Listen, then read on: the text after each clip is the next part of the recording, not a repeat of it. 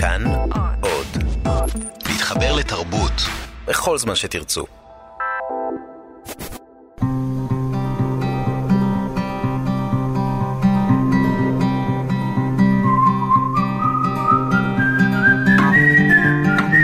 אחת פלוס חמש. אורחים וספרים עם ענת שרון בלייס.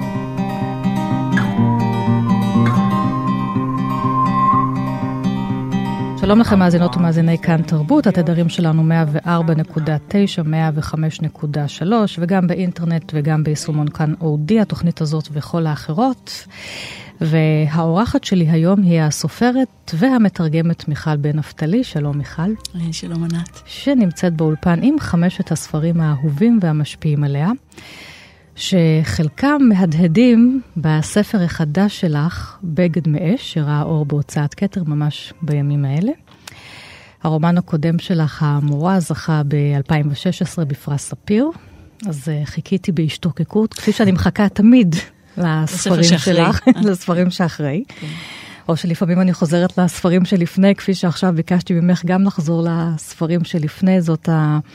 בין היתר, אני אומרת, הפרופיל, התפקיד, המטרה של התוכנית הזאת, קצת לחזור לספרים הישנים שנמצאים על המדפים של האורחים שלי, או של המאזינות והמאזינים, mm-hmm. לראות מה חלחל הנפש שלנו. אז אנחנו נשוחח על הרומן שלך, אבל כרגיל, בהמשך התוכנית אנחנו מתחילים עם האהבות שלך. כן, כן. האהבה הראשונה, נראה לי שנלך אולי כרונולוגית, מרסל פרוסט. נכון.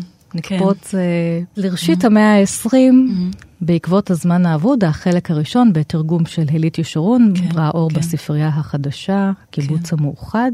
כן, נדמה לי שב-1992, כן. כן. האמת היא שכשאמרת לי... קומברה זה השם כן, של החלק הראשון. קומברה זה השם של החלק הראשון, זה השם של המקום שממנו הוא כותב. וכשאמרת לי לפנות לחמישה ספרים, חשבתי לאו דווקא על הספרים שמלווים אותי כל כך הרבה שנים, אלא ספרים שבין בצורה מפורשת ופעילה. אה, ובין בצורה אה, יותר מובלעת. אה, הרגשתי שהספר נמצא באיזשהו דיאלוג איתם. זה מה שהנחה אותי, זה היה הקו המנחה לבחירה בחמשת הספרים. והראשון הוא באמת קומברה. וחשבתי לקרוא קצת מהפתיחה שלו, ואחרי כן. זה לומר עליו כמה דברים. אני חייבת זה... לציין שכל הספרים שהבאת לפה הם מקומטים להפליא, מציבים להפליא. כן. ענית לחלוטין על הציפיות של המארחת שלך. כיוונתי לדעת גדולים. כן. אני רוצה להתייחס להתחלה שלו. כן. כי יש איזה רגע מסוים בנובלה הראשונה, נדבר עליה בהמשך, שבו, אה, רגע שבו אנה, הסטודנטית קוראת לליאורה חלק מקומברה.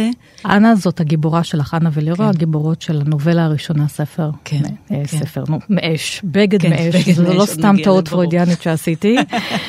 כן. נכון. והן קורות אז... בכל מיני ספרים, וגם כן. בקומברה. עם קומברה זה מתחיל, ובקומברה יש בעצם שלוש דרמות שמתרחשות uh, בזו אחר זו, ואני חושבת שמי שלא קרא את קומברה הרבה זמן עלול להתבלבל מה קודם למה. אז זה מתחיל מהפרוזדור לתוך הספר, או הסף לתוך הספר, שעליו אני רוצה להגיד כמה דברים שהוא מאוד מאוד יקר לי. זה ממשיך במה שנקרא הדרמה של אה, נשיקת הלילה טוב עם האימא, וזה מגיע אחרי זה לרגע של המדלן, שזה ההבחנה של פרוסט בין הזיכרון הרצוני כן. לזיכרון הלא רצוני, אבל זה לא מתחיל שם. הרבה אנשים אולי טועים לחשוב שזה מתחיל עם... זה מה שזוכרים, כן, את העוגייה. את העוגייה הזאת, נוגס כן. בעוגייה. כן. אבל זה מתחיל עם המשפט האלמותי והפשוט מאוד, שנים שכבתי לישון בשעה מוקדמת. לפעמים עוד לא קבע הנר, אה, כבר נעצמו עיניי ולא הספקתי לומר אני נרדם, ואז, לאחר חצי שעה, עוררה אותי המחשבה שהגיע הזמן לנסות להירדם. התכוונתי להניח את הספר שדימיתי כי עודו בידי ולנשוף על הנר. בשנתי לא חדלתי להרהר במה שזה עתה קראתי, אלא שהרהורים אלו לבשו כיוון קצת משונה. נדמה היה לי שאני עצמי הוא זה שעליו מדבר הכתוב.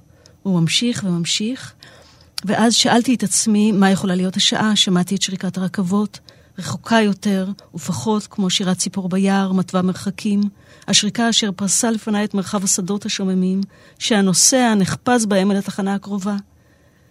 והשביל הקטן שילך בו נחרד בזיכרונו בשל הרגשה הבאה לו ממקומות חדשים, ממעשים שלא כהרגלו, מחילופי דברים אחרונים ומברכות פרידה, לאור הפנס הזר, שעודם מלווים אותו בדמיית הלילה ממתיקות השיבה הקרובה. ואחר כך הוא אומר, הדלקתי גפור להביט בשעון, עוד מעט חצות. זה הרגע שבו החולה אשר נאלץ לצאת למסע ונכפה עליו ללון במלון לא מוכר, מתעורר מהתקף, מאושר, כשהוא מבחין בפס אור מתחת לדלת, איזה אושר, כבר בוקר. עוד רגע והמשרתים יקומו, יוכל לצלצל, יבואו להושיט לו עזרה. התקווה שיוקל לו, נותנת לו כוח לסבול. בדיוק נדמה לו שהוא שומע צעדים, הצעדים קרבים ואחר כך מתרחקים, ופס האור שהיה מתחת לדלת נעלם, חצות. הנה, כיבו את אורות הגז, אחרון המשרתים הלך, וצריך יהיה להישאר כל הלילה לסבול בלי מרפא. זה ההתחלה של בעקבות הזמן האבוד, וזה מין וואו כזה. זאת אומרת, קודם כל, אה, זה, זה מספר שהוא נמצא במצב של אינסומיה. הוא ספק ישן, ספק, אנחנו לא יודעים בדיוק מה... שנתו נודדת. בדיוק, מה מצב התודעה שלו. ואני רוצה להעיר שלושה דברים שאני כאילו מסמנת אותם בתוך הספר הזה, והם מאוד מאוד כאילו נכנסים לתוך הנפש שלי, גם כשכתבתי את הספר הזה, אבל לא רק. כי אם כולם מכניסים אותנו לפרוזדור, על הסף, שהוא הסף של העולם הפנימי, אנחנו לא יודעים אם זה ערות או שינה, הוא מניח את הספר, ומרגע שהוא מניח את הספר בצד, אז כל המציאות מטשטשת ומתעמעמת, כאילו אנחנו בתוך איזה קהות שהוא נמצא בה, כאילו עולם שהוא כולו גוף. זאת אומרת, הכניסה ל... בעקבות הזמן האבוד, אל המסע הזה, אל הזיכרון ואל התודעה, מתחיל עם גוף, גוף ששרוע, והכל נמצא בדיזאוריינטציה, גם הוא וגם אלה שקוראים אותו. הגוף שרוע במיטה. כן, בדיוק. לכאורה הוא רוצה לישון. כן. הראש, הדמיון מפליג אל משהו חיצוני, אל מסע, אל שדות, אל רכבת, אל בית מלון. נכון, נכון, אבל תראי, זה, זה כאילו שני דימויים נורא מעניינים. האחד, זה באמת, הוא, הוא ישן, והוא יוצא החוצה למק, למקומות בלתי מוכרים, הוא כן. אומר, זאת אומרת, יש איזו חוויה של זרות, אבל בסופו של דבר הוא יודע שהנושא הזה יחזור הביתה, זאת אומרת שהמסע הוא מעגלי. אבל הדימוי השני הרבה יותר מסובך, כי הנושא הוא כבר חולה. הוא יושב במקום והוא רואה פס אור והוא מדמה לראות בו את אור היום, אבל בעצם זה חשיכה. אבל הוא גם מדבר על הקריאה. נכון. בספר, כן. כך זה מתחיל, נכון. בעקבות הזמן האבוד. נכון, אני במיטה כן. ואני קורא, או מנסה לקרוא, או סיימתי לקרוא. והדימויים של, ה, של, של, ה, של הספר הזה נכנסים לו לתוך החלום, כן. ואז הוא הופך להיות הנושא או המושא שלה, כמו איזה עבודת חלום, כאילו דחיסה של הדימויים, אבל לא ברור לך באיזה מציאות זה מתרחש. והיסוד הזה, שמערער את הגבולות בין המציאות להזיה ולחלום, הוא מעניין אותי, במובן הזה הוא מבנה את כל העולם הפנימי ש... ש... כן, גם בספר שלך החדש, גם בספרים כן. הקודמים שלך, כן. שקצת קראתי על אה, פרוסט, אה, שוב בימים האחרונים לקראת התוכנית, וראיתי שהיו כאן כל מיני מאמרים אה, בשנים האחרונות, שכנראה לא טרחתי לי לקרוא בהם. כן. שאחד הוא שילם כדי לפרסם, בהתחלה לא רצו לפרסם אותו. לא רצו, לא רצו, כן, דחו אותו לכל מיני כן, הוצאות. מכספו, כן, הספר כן. שהפך להיות הספר החשוב ביותר כן. במאה ה-20, כן. והמשפיע ביותר. ואחר כך ראיתי איזשהו מאמר משנה שעברה שהוא גם שילם כדי לקבל ביקורות טובות. זה לא ידעתי, מה את אומרת? כל פעם כן, לומדים משהו. חדש. מדהים. כן, אני חושבת שבהתחלה, במהדורה הראשונה... יכול להיות שהוא גם שילם לך ואנחנו, לכן בחרת בו. כן, את יודעת, בעולם הרפאים שאני חיה כן, בו, כל. האפשרויות נמצאות, כל הכיוונים של ההשפעה אה, הם כן. אפשריים. תראי, אי אפשר לחשוב אחר כך על כל הספרות העולמית וגם כאן בארץ, כן. בלי הספר הזה. זאת. אומרת, בכל כן. מיני וריאציות. כן, כן. אז זה מרסל פרוסט, אה, שאחר כך גם באמת אה, הזכרת את נשיקת הלילה טוב, כן. שגם הוא גם מספר על הטראומה, אחת, בעצם הטראומה כן, כן. שלו, שהוא רגיל שאימא שלו כל ערב משכיבה אותו לישון, קוראת לו סיפור, כן. מנשקת אותו נשיקה מופלאה ללילה טוב, וערב אחד יש אורחים. והיא לא עולה לחדר, והוא שולח אליה את המשרתת, ושולח. ושולח, ושולח מכתב, זה כן. הטקסט הראשון שהוא כותב, זה המכתב. הזה, שאנחנו אגב לא קוראים אותו. לא והיא לא באה. אמא, והיא לא באה. בסוף, אבל באה, ה- יש, אבל אה, כן. היא כבר באה אחרי שהטראומה, כן, לחלוטין. אה, כן. אחרי אבל שהפצע, אחרי שנעשה כבר פצע. כן, מעניין שאת אומרת את זה, כי אני חושבת שהוא כבר רומז שהטראומה נמצאת, הוא אומר באיזה, ממש בעמודים הראשונים. הציפייה, וזה שבעצם במובן מסוים, אנחנו חושבים על אהבה אצל פרוס, ואהבה זה המילה הכי שכיחה, בכל בעקבות הזמן האבוד, זו המילה שמופיעה הרבה. הכי הרבה פעמים. אבל לאהבה הזאת קודמת ח- קודמת חרדה, כאילו בראשית הייתה חרדה, לא אהבה. מרסל פרוסט, בעקבות הזמן האבוד, ספרייה החדשה, קיבוץ המאוחד, אז נעשה הפסקה מוזיקלית. אם נשרוד את המבול הפעם, כל חיוך יהיה שונה, נגוע. אם אחזור על זה עוד ועוד ועוד, תישארי עשרים שנה, או עד סוף היום. למדנו לחכות ולוותר, ואיך להיזהר מכל מילה.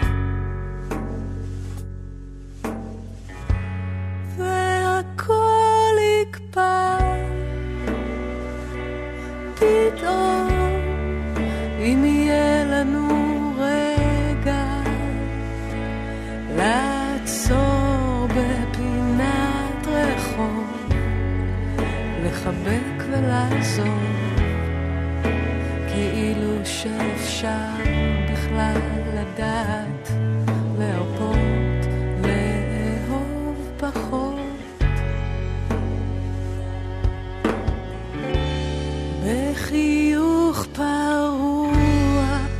אבוא לגבות חובות, לשבור חומות ולהאיר אותך. למרות שאין דבר שלם יותר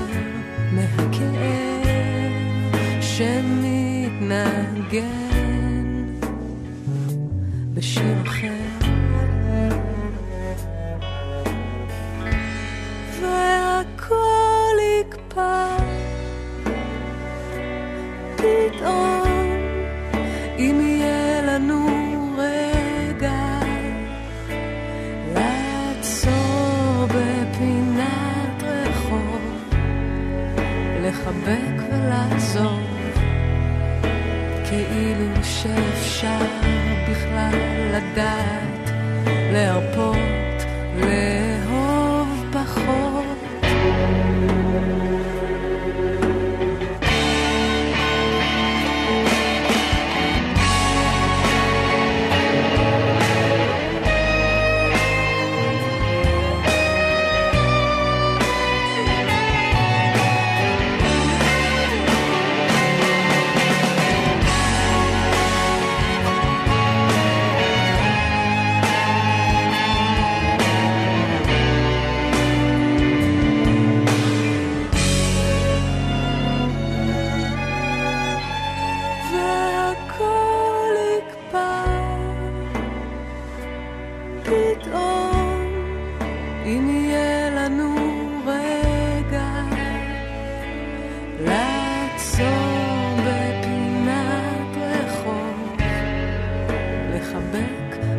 ולעזור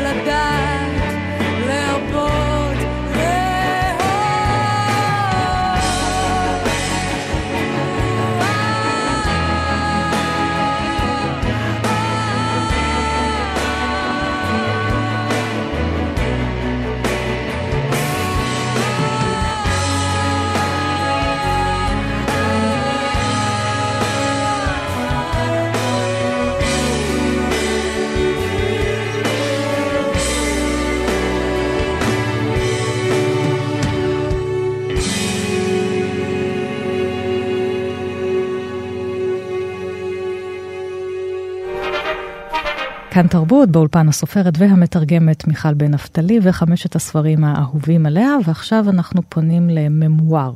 יהודית הנדל, כן, נתחיל עם יהודית הנדל, אחר כך יהיה לנו עוד ממואר. סופרת שנפטרה לפני כמה שנים ובאמת אה, זכתה בפרס ישראל, אחת הסופרות החשובות, אה, הסופ... בין הסופרות המוקדמות שהחלו לפרסם בשנות החמישים עם הסופרים של אה, דור הפלמ"ח, והיא כתבה כבר אז אחרת לחלוטין, בלי הצבא, בלי ההירואיות, על כל האנשים האחרים, mm-hmm. המוחלשים. ככה גם קראו לספר הראשון שלה, אנשים אחרים הם, שחלקם היא ראתה בחיפה היכן שהיא גרה. והיא נישאה לצייר צבי מאירוביץ', חבר אופקים חדשים, שאיכשהו קצת נשכח, לפי דעתי הוא המופלא שבהם. אני גם חושבת, יש עוד כמה אנשים שחושבים ככה. ואחרי מותו... עוד אנשים אחרים שחושבים ככה, כן. אחרי מותו, באמצע שנות ה-80, היא מפרסמת את הממואר, הכוח האחר, שמספר על, על חייהם, על הציורים שלו. וזה גם יומן אבל, על איך זה להיות בלי צבי מאירוביץ'. יש שם פרק שאני זוכרת, כן. שהמשורר אמיר גלבוע בא לבקר אותם, והוא מבקש להיכנס לחדר עבודה של מאירוביץ', הוא נכנס והיא כותבת, השולחן שם, והצבעים שם, והחפצים שם, והאיש איננו. זאת אומרת, לפעמים המשפטים שלה שם הם פשוט שוברים את כל הכלים מסביבי באותו רגע. כן, כן. שתי מילים, האיש איננו. אה, אז הכוח האחר גם ראה אור בספרייה החדשה, הקיבוץ המאוחד. כן. האמת היא שזה, בהתחלה היא פרסמה, זה באמת קטעי רשומות וממוארים, הוא נפטר ב-74 והתחילה לכתוב את זה מיד אחרי זה, ופרסמה ב- בסימן קריאה. ואחרי זה ב-83 זה מתקבץ. בכתב אה, העת, כן. אה, בכתב העת, כן, של מנחם פרי, ואחרי זה זה מתקבץ לכלל, לכדי ספר. אה, יש שני דברים שמשכו את תשומת ליבי. אחד, את אמרת אותו, והוא הוא כאילו הדבר המובהק, הוא בעצם יהודית הנדל, שאומרים את השם יהודית הנדל בספרות העברית, ולא רק בספר הזה.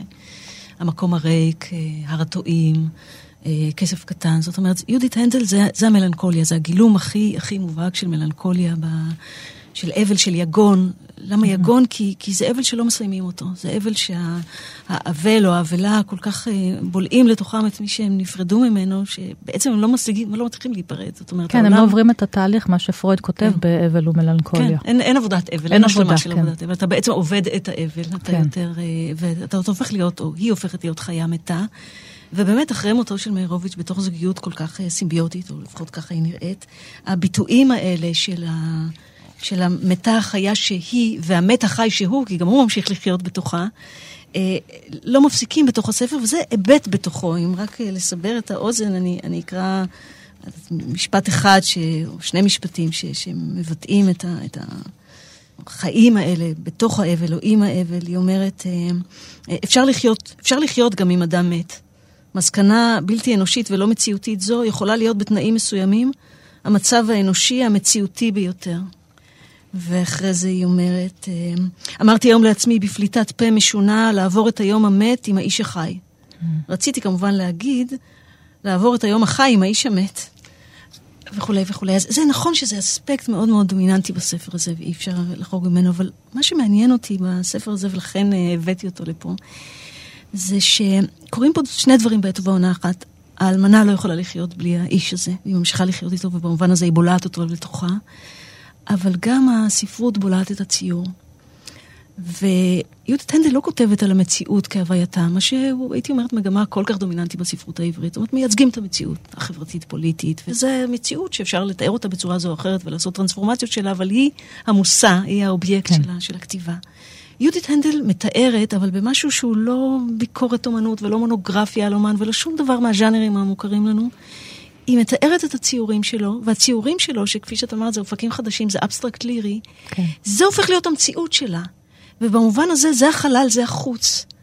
ואז אז לא זו בלבד שהיא בולעת את המת, אלא הכתיבה או הספרות בולעת את הציור, והאבסטרקט הלירי הופך להיות ז'אנר אפשרי. עכשיו, נכון שזה ז'אנר שרק יהודית הנדל מאיישת אותו, אבל היא כאילו ממציאה ז'אנר, והז'אנר הזה בעיניי הוא חתיכת התרסה מול סוג הכתיבה הריאליסטית שאנחנו אמונים לה. זאת אומרת, זה איזה רגע, אם דיברנו קודם על פרוס ועל מודרניזם, זה רגע של נסיינות ספרותית נורא נורא נורא רדיקלית, משום שהיא לחלוטין מופשטת, ויחד עם זה היא נוגעת באיזה מקום מאוד עמוק וחשוף בהוויה, הוויה בין שניים. אני יכולה לקרוא איזה קטע קצר שמאפיין את ה... את. עד שאת מוצאת אותו, אני רק אומר שוב, צבי מאירוביץ' זה המופשט, כמו שאת אומרת, האבסטרקט, המופשט הלירי. איך אתה, או איך את כותבת ספר, ממואר, על ציור שהוא מופשט, שהוא בעצם חומק מכל רצון לתאר אותו, מן המילולי. כן, כן. והציורים מקיפים אותך בבית, ואיך את נותנת להם שפה. איך את מדברת אותם, איך הם מדברים אלייך, מה השפה שלהם. כן, בדיוק. ואז, ואז היא יוצרת, היא ממש בוראת כן. כן. שפה, היא מחוללת שפה כמו שהוא חולל עולם בציור. היא מחוללת שפה, וזו שפה שהערכים שלה זה לא הערכים הסמנטיים שאנחנו כן. מכירים. זאת אומרת, אנחנו לא, זה לא משהו במונחים של משמעות שאנחנו מכירים, היא יוצרת שפה ספרותית אחרת לגמרי. וזאת אמירת האהבה המדויקת ביותר שלי. הנה היא אומרת למשל, ואי אפשר היה כמובן לטעות, כי קיימת באמת קיום מוחשי, קונקרטי, רק אותה מציאות בלתי מוחשית ובלתי קונקרטית, מצומצמת מאוד ודקה כגשר חבלים, ריבוע קטן של בד לבן, קצת מחוספס, עם קצת כתמים של צבע. יהודית הנדל, הכוח האחר, בכלל נראה לי נמליץ על כל הספרים שלה, ברור. אה, וגם באמת סופרת אמיצה, גם מה שהיא עשתה בהר התועים, אגב, עבודת אבל זה נכון. ל- לצאת נגד כל תרבות השכול באומץ מאוד מאוד אה, כן, לא להזכיר גדול. בכלל את המלחמה בשמה, כן. שזה על יום כיפור, או... כן, נכון. יהודית הנדל. ועכשיו ממנה אנחנו נפנה לסופרת שלכאורה היא אחרת לחלוטין, למרות שאולי יש השפעות. רונית מטלון האהובה על שתינו, שלפני שנה נפרדנו ממנה, אה, ואת גם הכרת אותה והיית חברה שלה. כן. אנחנו הולכות אל הרומן השני שלה, שרה שרה, שבו יש אה, שתי חברות, אחת שרה, השנייה עופרה, עופרי, האחת צלמת. צלמת אקטיביסטית. אקטיביסטית. כן, זאת שאולי גם כן. קצת אה, מבוסס על דברים שרונית, כי רונית הייתה עיתונאית נכון, וסיקרה נכון. את השטחים, כן, וכל כן. אחת מהן רואה את המציאות אחרת.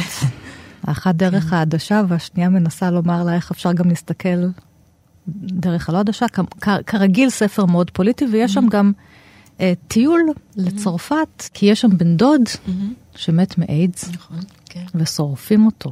שורפים את גופתו, אז יש שם גם איזושהי גיחה מישראל המסוכסכת פוליטית אל המשפחה בצרפת. אה, אני לא יודעת אם את יודעת, אבל כן.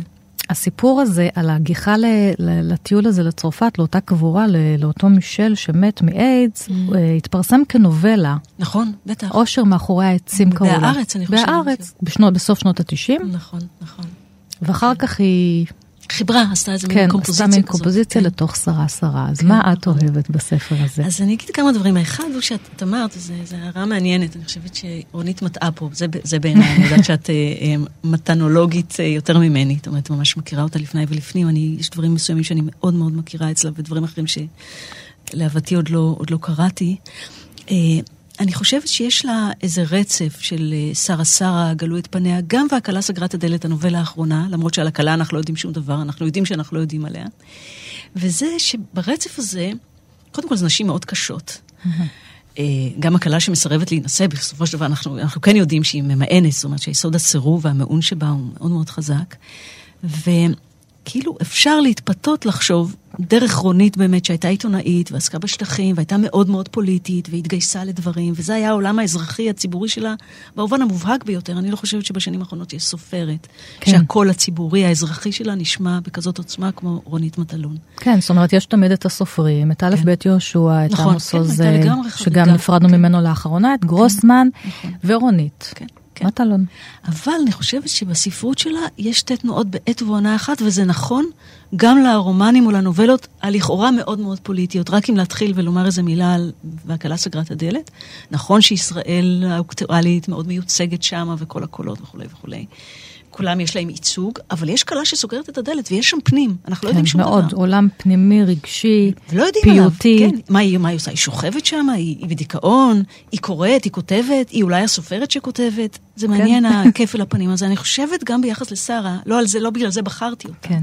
אבל גם ששרה, בשרה שרה, שצודקת, היא אקטיביסטית ומאוד פוליטית, ולכאורה זה העולם וזה הצדק, והיא מאוד צודקת, צדקנית, היא מאוד גם תקיפה וכריזמטית וכועסת, אבל יש בה משהו יותר רדיקלי מפוליטיקה רדיקלית, אני רוצה להגיד. יש לה איזו רדיקליות שקשורה במקום של קורבן מוחלט, של פצע מוחלט, של פצע מהלך, כאילו, יש בה משהו של שעיר לעזאזל, יש בה איזה יסודות הרבה יותר קדומים, שהתיאור הפוליטי שלהם, אני לא חושבת שמספר את כל הסיפור. ו- אז זאת הדמות של שרה, כן. ועופרי, החברה שלה, היא, היא מנסה לומר לה, החיים זה לא כל הזמן באמת רק השפת קורבן, או תסתכלי עליהם גם ממקום אחר, שזה גם היה מקום, אגב, של רונית שהיה לה חשוב. נכון, אני לא נכון. כותבת מעמדת הקורבן, אלא מעמדה כן. של מה שיכול היה להיות.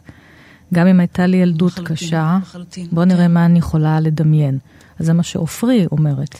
אני, עופרי אומרת... שתי אופציות של נשים יש נכון, כאן. אבל זה לוקח זמן לעופרי להגיד את זה, וזה כן. הדבר השני שמשך אותי. קודם כל זה סיפור של חברות. כן. אבל לא רק של בין חברות. שתי זה- נשים. כן. אז לפני אלנה פרנטה, כן. לפני החברה הגאונה, היא כתבה את זה, זה כתוב מאוד אחרת. ו, ו, ויש שם שתי פאזות, כאילו, בשלב הראשון, עופרי לגמרי מתערבבת. זאת אומרת, היא גם אומרת ברגע מסוים, הייתי צריכה את שרה כדי להיות, כדי להיות אני. זאת אומרת, זה באמת החברות הסימביוטית המתערבבת, אין גבולות, אין אחת... אה, ושרה זקוקה לעופרי כדי שהיא בעצמה תהיה. זאת אומרת, יש שם משהו מאוד מאוד חסר גבולות. ב... כמו יהודית הנדל צבי מאירוביץ'. בדיוק, בדיוק, יש, נכון, זה ממש ככה. כמו מרסל משהו- פרוסט ואימא שלו. בדיוק. ולכן ברגע מסוים זה מתהפך, ואז נוצרים הגבולות האלה שאת מדברת עליהם. זאת אומרת, היא ממש מתארת איך זה הופך להיות מסימביוזה מאוד גדולה לפרידה, לידידות ש- שהיא חולה ושהיא גוועת, ושהיא בעצם יש בה פרידה. תקראי כי- קצת. זה הרגעים הסימביוטיים. תראי, היא אומרת, אה, את חושבת שאני משוגעת, עופרי? שאלה לאחר שתיקה. לא יותר מהרגיל עניתי. היא לכדה את מבטי. את משקרת, עופרי. אני רואה את המחשבות שלך. המחשבות שלך הן הסיוט שלי, ידעת את זה? ואחר כך, אני לא יכולה לדבר, אמרה, אני עייפה. את מדברת איתי. את זה משהו אחר. זה כמו לדבר עם עצמי, רק בקול. וכולי וכולי. כן. המון רגעים של, שזה, שזה אותו דבר, שיש שם איזו זוגיות הרמטית, איזו ברית, שהיא לא ברית דם, כי זו לא משפחה, זו המשפחה המומצאת, אבל אי אפשר להבחין. ו- ואז ברגע מסוים הקול הזה שאת ציינת, כאילו הקול של ההתקוממות, של האני, שאני נפרדת ממך, אני לא את. ועופרי זה שם של, אה, זה החיה הזאת, עופר, במבי. נכון, לא חשבתי הרכה על זה. הזאת. כן. עכשיו אני חושבת על זה תוך נכון. כדי. אני קוראת עכשיו רק באמת את, ה- את. הסיפור הזה של הידידות, נכון, את צודקת, כן. אני לא מתייחסת לכל המורכבות של ה... אבל אולי רק משפט אחד, פשוט, מה, זה, על, על הפרידה, על ה... זה הכל מתרחש בטרמינל.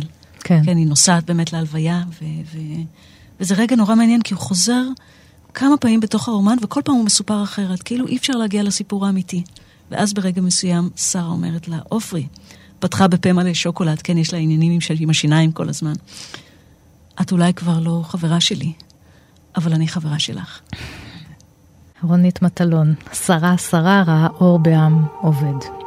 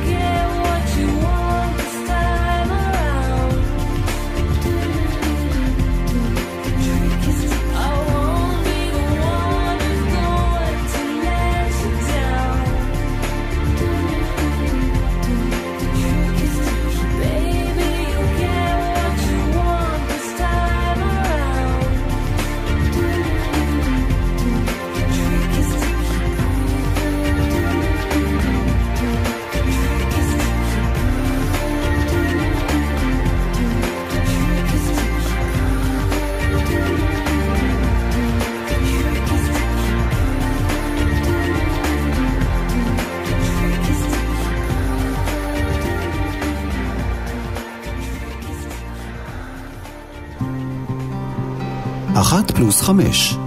אורחים וספרים עם ענת שרון בלייס. כאן תרבות, באולפן הסופרת והמתרגמת מיכל בן נפתלי וחמשת הספרים האהובים עליה. עכשיו אנחנו נדבר קצת על ספר השירים שיוביל אותנו אל הספר החדש שלך, כן. הספר השלישי של דליה רביקוביץ', שהוא גם קוראים לו הספר השלישי, כן. שראה אור אה, בהוצאת הקיבוץ המאוחד.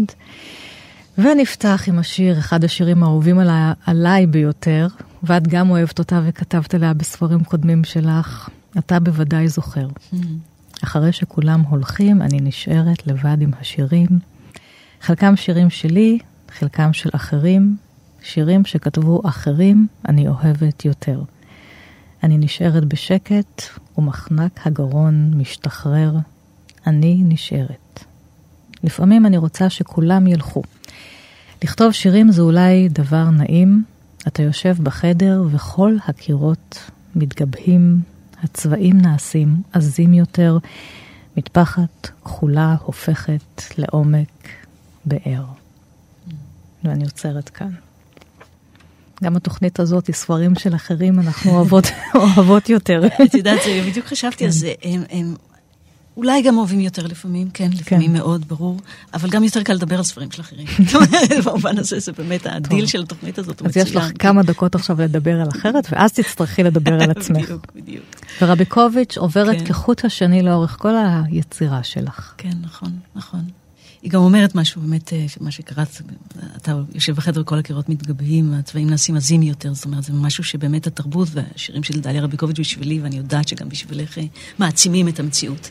לכן אם אני חוזרת לפרוס, כשהוא מניח את הספר והמציאות נעשית כהה ומטושטשת, אז כשקוראים, המציאות יותר אינטנסיבית וחיה. כשהייתי צעירה, מאוד אהבתי את יונה וולך. ונשבעתי בשמה את כל השבועות, ויונה ויונה. ולאט לאט שהתגברתי, זה לא שאני לא אוהבת את יונה וולך היום. מעניין שאמרת שהתגברת ולא שהתבגרת. כן, אולי גם כן. וגם. היום אם אני צריכה להושיט יד, זה יהיה לרביקוביץ'. כן. במדף. זה תמיד היה, אני תמיד הייתי כן. שרועה, כמו כבר הדמויות הרבה שלה, שנים. כן. זה רב- כן. זאת רביקוביץ'. מעניין. אז לי זה לא היה. זאת אומרת, אני יודעת ש, שבאמת אה, יש כאלה שהן תישבענה בזאת, ו, וכאילו, כן. ובאמת ה, ה, ה, הקונפליקט, ה, ה, ה, המוקדם שלנו, זאת אומרת, כן. במובן של באמת אה, מראות השתייה או ספרי השתייה. כן. ה- אתם יונה או עם דליה? כן. כמו אתם ירדנה ארזי או עם עפרה חזה? בדיוק, ממש ככה. כן. כאילו לא היה צריך לצטט את הכותרת של הספר שלי ולהגיד בגד מאש ולשים אותו במרכאות, כי, כי בגד מאש מונח שם, וזה באמת מתוך הספר בגד השלישי. מאש זה ש- זה כן. הספר, הבגד. הבגד, בשיר הבגד שנמצא בתוך, כן. בתוך הספר השלישי. אז, אז אה, וזה, וזה מעניין שדליה רביקוביץ' היא כתבה, ולא רק בספר הזה, כאילו ההורה או האם של כל השרועות והמדממות והפצועים המהלכים והפצעים האלה, וזו דליה רביקוביץ', כאילו ניתן לה איזה תפקיד אמהי. במובן של, ה, של המדומיין שלנו, של המרחב הספרותי. זה תפקיד נורא חשוב. זאת אומרת, אין על מי להישען, והנה יש דליה רביקוביץ' להניח עליה את הראש, והיא נמצאת שם, המילים שלה עוטפות, ו- והן הן מדויקות, הן תמיד נמצאות שם. אני חושבת שבמובן הזה, זה, זה, הספר הזה, כמו כל הדברים, את צודקת שכל פעם זה איזה תנועה או איזה מרחב תודעה אחר פוגש אותי, אבל אה, זה גם, גם איזה הומאז' מאוד מאוד אה, עמוק אה, בתוכי לדליה רביקוביץ', לבגד מאש הזה. החדש שלך. כן, בגד ספר מאש. חדש, כן. אז את רוצה לקרוא את השיר? הבגד... אה, כן, אנחנו נקרא את כולו או חלק ממנו? בוא נקרא... אה, כן, אז כן. חלק כן ממנו. כן. בטח את ההתחלה ואת הסוף, כן, כי הם החשובים. כן, כן. את יודעת, היא אמרה, תפרו לך בגד מאש. את זוכרת איך נשרפה אשתו של יזון בבגדיה? זאת מדיה, היא אמרה, הכל עשה, עשתה למדיה. את צריכה להיות זהירה, היא אמרה, תפרו לך בגד מזהיר כמו רמז, בוער כמו גחלים. את תלבשי אותו, היא אמרה, אל תלבשי אותו. זה לא הרוח שורק, זה הרעל מפעפע, אפילו עינך נסיכה, מה תעשי למדיה? את צריכה להבחין בקולות, היא אמרה, זה לא הרוח שורק. את זוכרת? אמרתי לה את הזמן שהייתי בת שש, חפפו את ראשי בשמפו וככה יצאתי לרחוב. ריח החפיפה נמשך אחריי כעשן. אחר כך הייתי חולה מן הרוח ומן הגשם, עוד לא הבנתי לקרוא אז טרגדיות יווניות. אבל ריח הבושם נדב והייתי חולה מאוד. היום אני מבינה שזה בושם בלתי טבעי. מה יהיה איתך? היא אמרה, תפרו לך בגד בוער. תפרו לי בגד בוער, אמרתי, אני יודעת. אז מה את עומדת? אמרה, את צריכה להיזהר, האם את לא יודעת מה זה בגד בוער? אני יודעת, אמרתי, אבל לא להיזהר. ריח הבושם ההוא מבלבל את דעתי. אמרתי לה, אף אחד לא חייב להסכים איתי. אינני נותנת אמון בטרגדיות יווניות. אבל הבגד, אמרה, הבגד בוער באש. מה את אומרת? צעקתי, מה את אומרת? אין עליי בגד בכלל, הרי זאת אני הבוערת. בסוף קראנו בסוף את כל השיר. כן, אי אפשר להפסיק. אז השיר מאוד מורכב, אנחנו לא ניכנס לכל כל המורכבות. אגב, טרגדיות יווניות, הוא מדע עם הבגד המורעל, שהרעילה את, ה... נסיכה. את הנסיכה המאהבת החדשה של אה, בעלה, ויש פה כמובן אולי דיאלוג בין אם לבת, אולי בין שתי חברות, לא ברור, אבל דיאלוג בין שתי נשים. כן, כן, ולכאורה בהתחלה זה עם החוץ, ובסוף בפנים. כן, כן. וזה השיר שעל שמו את קוראת לספר החדש שלך. נעשה עוד הפסקה מוזיקלית.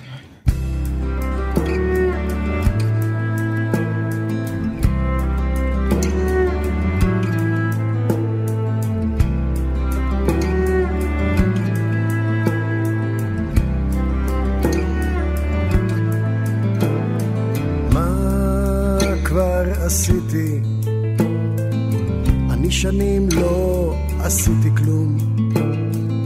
אני רק הסתכלתי בחלון. טיפות גשם נספגו לתוך הדשא. שנים על שנים.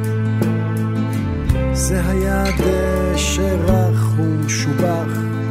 שחורים התהלכו עליו. מה כבר עשיתי?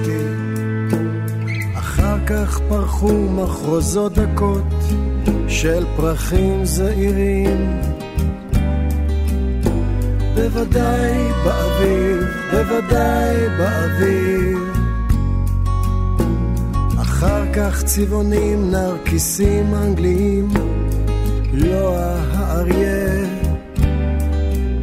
שום דבר מיוחד, שום דבר מיוחד.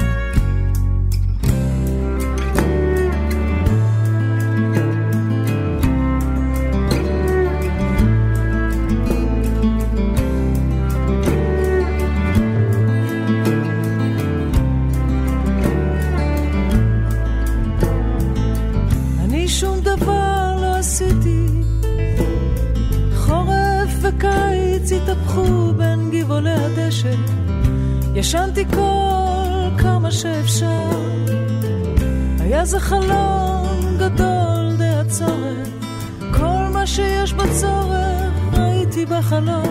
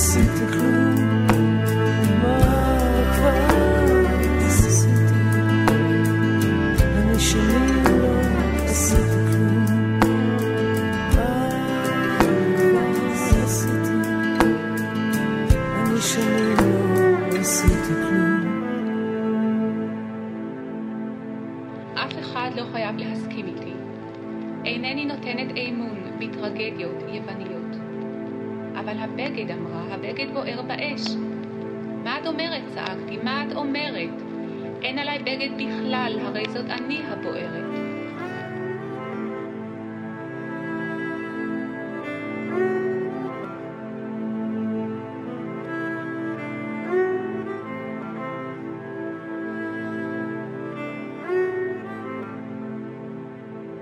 עכשיו, פינת הספר החדש.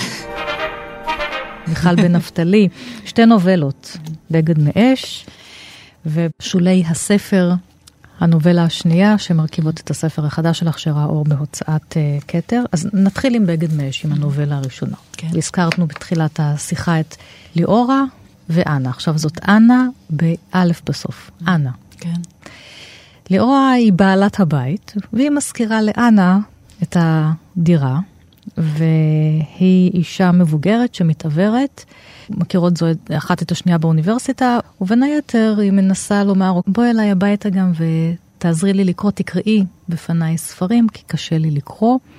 ומתחילות לפתח אה, מערכת יחסים אה, סימביוטית אה, וקשה מאוד. מישהי שאין לה ראייה מול מישהי שיש לה ראייה.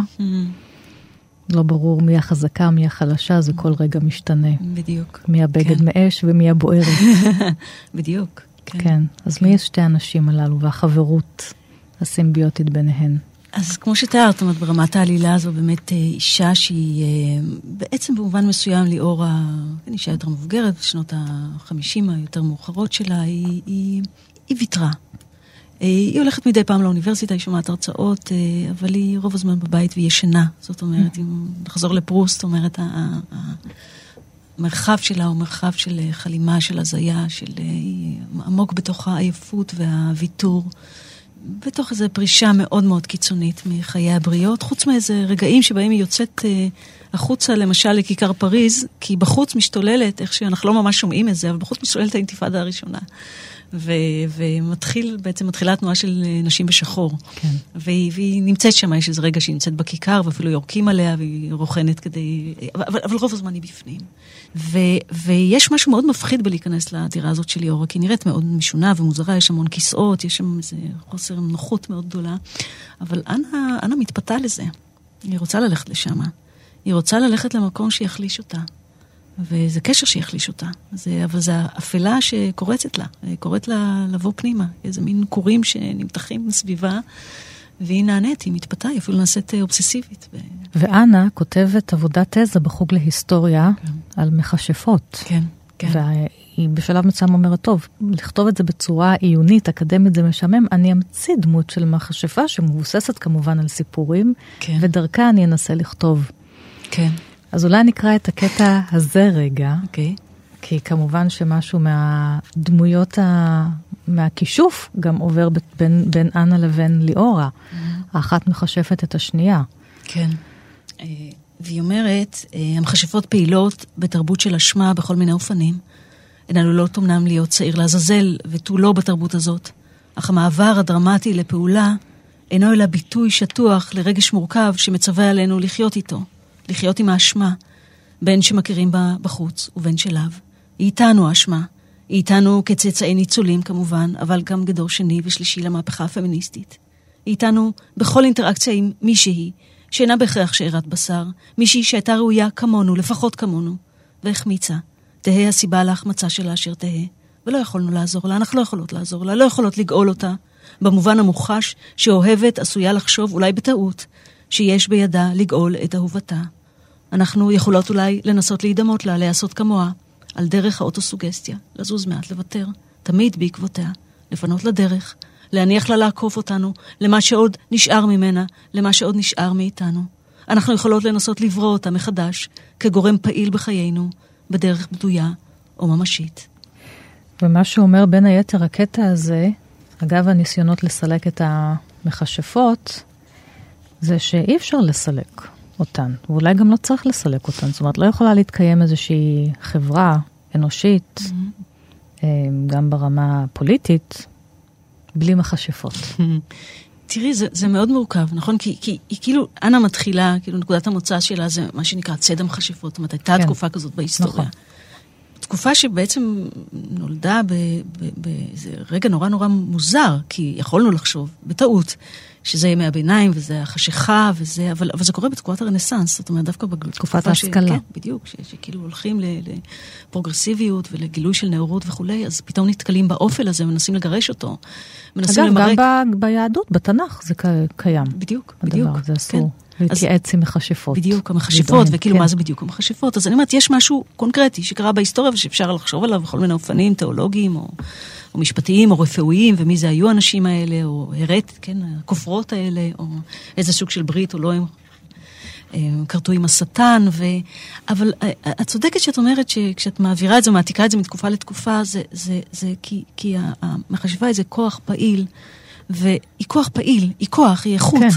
ולכן אה, אה, אפשר לקרוא לה צד המכשפות, ואפשר לקרוא לה כמו השם שאנה נתנה לגיבורה שלה, הגיבורה שהיא ממציאה, היא קוראת לה עמנואל פנסון. היא בעצם ממציאה גיבורה, כי היא אומרת שאנחנו לא, באמת לא יודעים, הם היו באינקוויזיציה ושאלו אותם שאלות, אז אנחנו לא יודעים לדעת עליהם כן. שום דבר, חוץ ממה שהם ענו לשאלות, אז בואו נמציא אותה. אבל להמציא אותה זה להמציא אותה מתוך הכוחות שבך, שמזהים את, ה, את האיכות הזאת שסוטה, שמתפרקת, שמפרקת, שנסוגה לאחור. זו האיכות הזאת שלא הולכת בתוך תהליך הסוציאליזציה, שמפנה עורף, שאומרת לא. אה, וכן, היא במובן הזה, היא גם בת זמנה, היא גם אה, יחידה, אבל היא, היא חוזרת בכל מיני וריאציות, כן.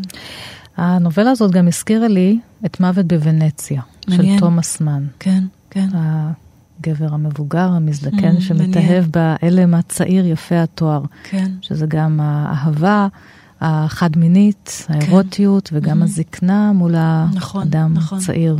נכון. לא חשבתי על זה, זה דווקא לא היה בתוך שק ה... קראתי את זה לפני כן. הרבה שנים, גם ראיתי את הסרט ש... ש... אה, אמ, את צודקת, אני, אני חושבת שמה שניסיתי להבליט בסופו של דבר, למרות שהן משתמשות במילה אהבה, אבל גם חשבתי שזה זה, זה אהבה, אבל זה לא רק אהבה, כי במובן מסוים זה הרבה יותר קדום כן. מאהבה. הרבה יותר מפורק מאהבה, זה הרבה יותר... אה, שתי קדמוני. חברות, ויש פה גם, משתמע גם סוג של יחסים של אם ובת. נכון, נכון.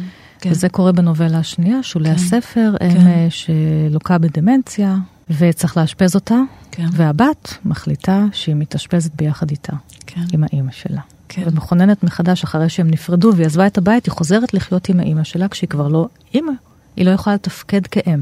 כן.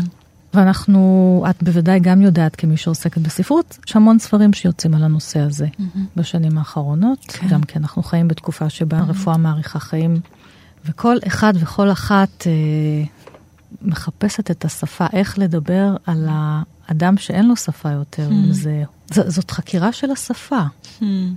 מעבר כן. לתיאור המצב היומיומי המזוויע.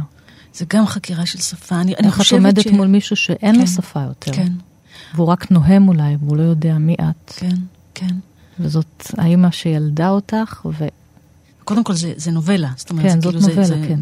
נדיה שכותבת, אה, אישה בת כן. 40, 45, שמ- שבוחרת להתאשפז עם אימא שלה. כן, אני הלכתי דרך הדמות הזאת של נדיה למקום של רגרסיה, זאת אומרת, כי מה שאני, את יודעת, גם יודעת מעצמי, וגם אנשים שמאוד קרובים אליי, יש בנו את הצד, כמובן, שמאשפז את האם או את ההורה, לא משנה. והצד הזה שמאשפז אומר, אוקיי, יש חיץ בין החולה לביני. וכן, ממשיכים בחיים, ו... אבל יש... עולם החולים, עולם הבריאים. בדיוק. עולם היום, עולם הלילה. אבל אז, אז את באה הביתה, ואת מרגישה שהתודעה שלך בעצמך מעומעמת, כן. ואת נכנסת מתחת למיטה, ואת בעצמך אה, רדומה, ובמילים אחרות את לא רק מאשפזת, את גם מתאשפזת. ואת האיכות הזאת של הבת שמתאשפזת, רציתי לבדוק, רציתי ללכת איתה עד הסוף. כאילו, למקום שבו זה לא זר, שאין חיץ כל כך ברור כן. בין החולה, אלא, אלא שכמו, אם נחזור ליהודית הנדל, הבליעה, כאילו, המלנכוליה הזאת שבולעת את, ה, את המת, ובמובן הזה הבת בולעת את המחלה שלהם, והיא תלך עד הסוף, עד שולי הספר, כן? עד הוויתור לגמרי על העולם של הידיעה, של הקריאה, של ה... כן. אולי, אולי אני אקרא את סוף הנובלה. איך שלא אהפוך את זה, אימא זו עדיין המילה היפה ביותר בעולם. אני שומעת את כל נקישות הגשם, כיביתי את הטלפון, במחלקה מסתובב גיליון עיתון ישן שאחד הדיירים אוהב למולל בידיו. חלק מן הדפים נקראו, לפעמים אני משתהה על איזו כותרת ומוותרת. הכנעתי כליל את תשוקת הקריאה שלי. הפסקתי לקרוא בספרים המעטים שהבאתי. כשבאנו הנה חשבתי שלקחתי עימי את ההכרחי. אני מגלה עכשיו שדבר לא הכרחי. אני מעבירה את אצבעי על השדרה של הספר האחרון שאני קוראת בו ומפלסת דרך אל השוליים הלבנים הלא כתובים. אני סופרת את מספר העמודים ומדפדפת במהירות דף אחר דף בקצב הולך וגובר. אני מקרבת את הספר אל אפי ומתחככת בין דפיו. אין לי חפץ במילים של אחרים. לפתע, איני יודעת למה אני קורעת את עמוד הכותרת לקרעי קרעים. אמא בוהה במעשיי. אני חדלה. מניחה את הספר על הרצפה והודפת אותו בחרית כף ידי פנימה, מתחת למיטה. אז הספר החדש שלך, בגד מאש, בהוצאת כתר מיכל בן נפתלי, ועכשיו, הספר האחרון, החמישי, הממואר, לא קמתי מהלילה שלי, שאת תרגמת מצרפתית של הסופרת אני ארנו, כן. יצא בהוצאת רסלינג, כן. ופה זה ממואר על אימא נכון, נכון. שלוקה באלצהיימר, והיא כן. כתבה פשוט יומן, ואחר כך לקח ערכה עשור, אותו. כן, כן, עשור עד שהיא אותו. פרסמה אותו, כן. הוא נקרא לא קמתי מהלילה שלי, שזה המשפט האחרון שאימא שלה כותבת לחברה שלה, Mm-hmm. וברגע מסוים את רואה שזה הלילה של האם הופך להיות הלילה של הבת. כן. וזו סופרת מאוד אה, מוכרת בצרפת היום, אני ארנו, היא, היא בת 76, והיא כתבה הרבה מאוד ספרים שהם כאילו סוג של ז'אנר שהיא המציאה, אה, אוטו-סוציו-ביוגרפיה. כן, יש לה גם מאוד- ספר ששמו האירוע, האירוע, שבו נכון. היא כותבת על הפלה, שהיא נכון, נאלצה נכון. לעבור גם מרתק, כן. גם ראה אור ברסלינג. כן, בדיוק. ומאוד מאוד אה, יבשה, מאוד אה, בלי פאתוס, מאוד, אה, מאוד סוציולוגית בראייה שלה, כן. של מה מכונן, איזה כוחות פועלים, אה, אה, וזהות של אדם. ופה היא מוותרת על הסוציולוגיה. זאת אומרת, פה התחושה שלי הייתה שתרגמתי אותו, וכאילו הספר הזה קניתי אותו בשנת 2000, הוא גם חיכה לי באיזה אופן לתרגום. וברגע מסוים התחלתי לתרגם אותו ממש מאוחר, ב-2015. והרגשתי שמה שהיא עושה שם זה, זה אמ, באמת ללכת אל ה... כמו, כמו אל קצה הלילה. ללכת אל קצה הלילה, זאת אומרת, מעבר לזה שזה יומן ויש בו תאריכים, היא לגמרי מוותרת על הפעלת כוח ועל ידע. כאילו ללכת הכי רחוק אל החיים החשופים, שכל החיים שלנו זה רק ניסיון להימלט מהם וללבוש בגדים, כן, וכסות. וגם כן. השפה היא כסות. כן, בדיוק. ומה קורה כשאין שפה? כן, כשאת בדיוק. רואה מה קורה שיש... אימא כן, שלך כשאין לה. שפה. בדיוק. ו- אבל פה זה, זה מתהפך, כי זה לא הילדה אומרת, אין עליי בגד בכלל. כן. האימא הופכת להיות כן. לגוף הבוער. והבת מנסה לעטוף אותה בשפה, ואחרי זה מוותרת. אז במובן הזה זה היה ספר מאוד מאוד אה, חשוב בשבילי, כדי להגיע ל- לאיכות הזאת של מה שקראתי לו במקום אחר, כאילו באחרית הדבר, לא קמתי מהלילה שלי, פואטיקה דמנטית. כאילו, מה זה לכתוב בלי להפעיל שום כוח? מה זה לח- לחזור אל האם, לחזור אל שפת האם הכי קדומה, שהיא שפה לא, לא סמלית, כן? כן. היא, לא, היא לא המילים שהם, שיש להם משמעות. זה הצחוק והבכי שלנו, והריתמוס. כן. והנהמות והשיר ערש, המוזיקה. בדיוק, לחלוטין. והחלב. שפת החלב. כן. אז נקרא לסיום קטע מן הספר הזה. לא קמתי מהלילה שלי, אני ארנו. ראשית ינואר, החלום הזה, שבו אני בתוך נהר, בין שני ימים, קנוקנות מתחתיי. איבר המין שלי לבן, ונדמה לי שזהו גם האיבר של אמי. אותו איבר, להעז לשקוע בזה. העזנו. מיכל בן נפתלי, תודה לך. תודה, על תודה האהבות. הספרותיות שלך, שגם באופן אישי תמיד נותנות לי השראה. אה, תודה לכם המאזינות והמאזינים. התוכנית הזאת ואחרות אה, נמצאות ביישומון כאן אודי, אחת פלוס חמש, ועוד פרטים על התוכנית הזאת בדף הפייסבוק שלי, שתהיה לכם אה, שבת שלום, להתראות.